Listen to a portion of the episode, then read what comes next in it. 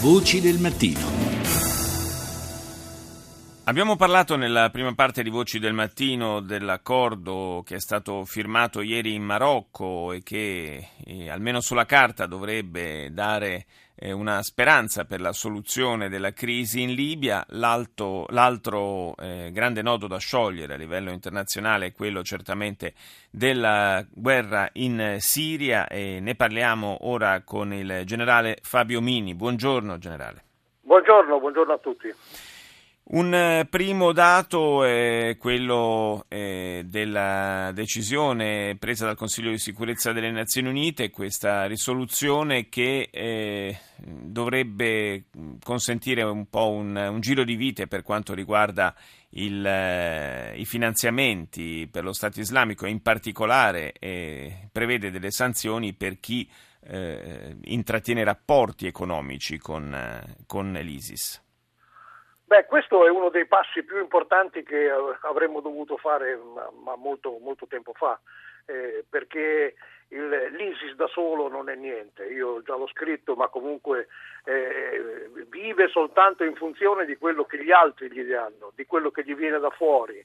La, la, la base interna di sostentamento economico è, è veramente bassa, a prescindere dal, dall'intensità o dalla qualità del, del petrolio che viene ricavato in quelle zone.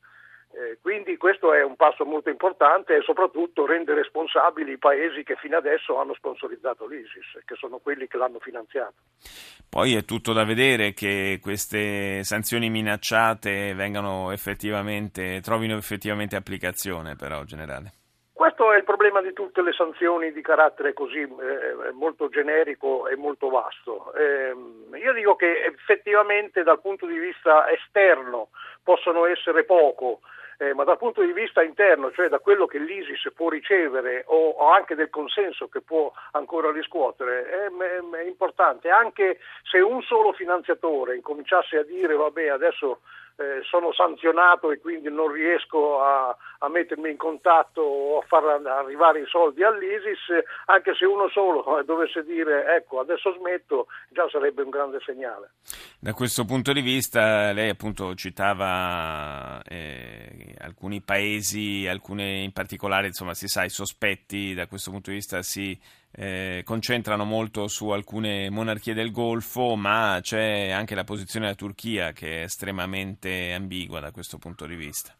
Questo è vero e questo è molto grave perché in effetti la Turchia è, è, è, un paese, fra virgolette, islamico, ma è anche un membro della Nato, quindi fa parte di un'alleanza occidentale molto, molto strutturata. Quindi il fatto che la Turchia si possa permettere di queste divagazioni sul tema eh, so, è, è, veramente grave. Qui, non, qui non, si, non, è soltanto la questione di solidarietà tra islamici o non islamici, qui è, la, è proprio la fedeltà la, la, la, la, dignità che uno vuole mantenere se, se, fa parte di un'alleanza.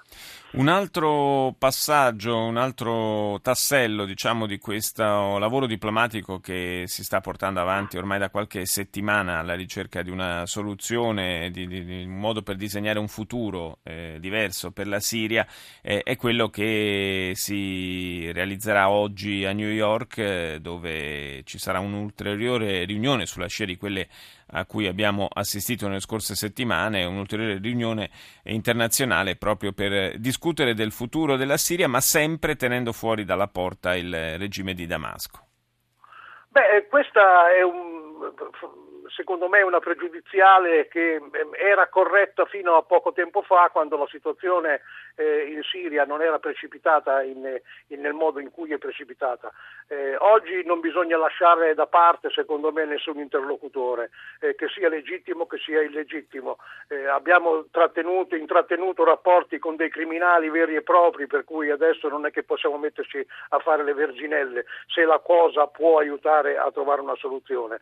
Eh, quindi eh, non ci sarà, penso, una soluzione a, a, in Siria eh, con eh, il mantenimento del regime eh, di, eh, di, di, Bashar Assad, ma il, il, problema che secondo me per adesso è importante soprattutto per l'Iran ma anche per altri paesi, anche per la Russia, è lasciare che la minoranza sciita in Siria, cioè gli alawiti a cui appartiene eh, anche Bashar Assad, questa minoranza abbia ancora un peso e non sia poi la vittima eh, di tutte le, eh, le ritorsioni e, e, le vendette incrociate.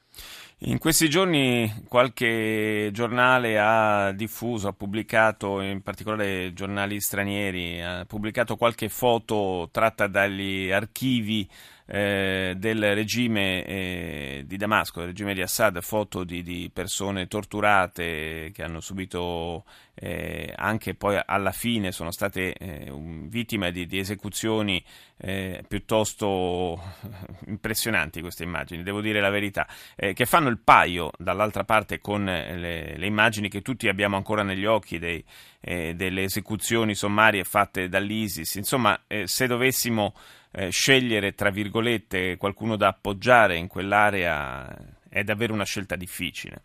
È vero, è una scelta difficile e, e, soprattutto c'è una considerazione da fare che gli orrori sono orrori da qualsiasi parte provengano, da chiunque vengano, eh, vengano perpetrati e soprattutto bisogna che questi orrori siano perseguiti. Qui sì che ci vorrebbe una giustizia internazionale che non si limiti soltanto alle dichiarazioni eh, così eh, eh di, di, di, grande, di grande respiro. No Bisogna perseguire questi crimini, bisogna trovare i responsabili, perseguirli e dopodiché anche eh, eh, metterli di fronte alla giustizia e alle loro responsabilità.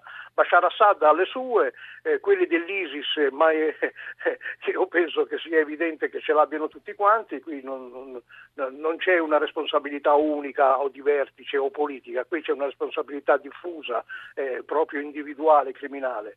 Per cui questo è un altro di quei passi importanti che la comunità internazionale dovrebbe fare, prendere misure concrete perché gli orrori vengano poi eh, pubblicati, eh, esposti alla, alla, alla, alla, coscienza internazionale e poi anche eh, resa giustizia. Generale Mini, eh, un dato che emerge da tutto questo scenario diplomatico è un riavvicinamento peraltro tra Stati Uniti e Russia.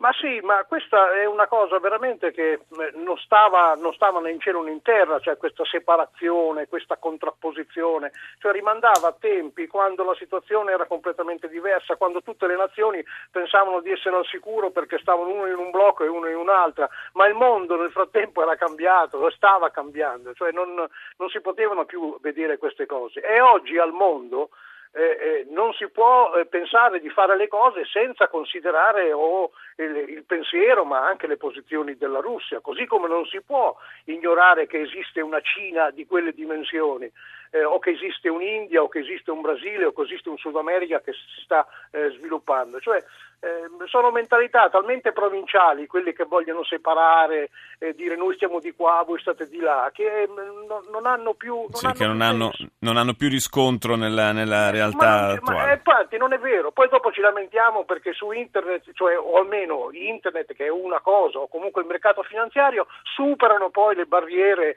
e, e, e i vincoli e i paletti che mettono gli stati. Ma certo, perché sono i paletti che non funzionano più, non certo. è che internet è cattivo. No, questo è evidente, è solo uno strumento, l'abbiamo detto tante volte. Grazie al generale Fabio Mini.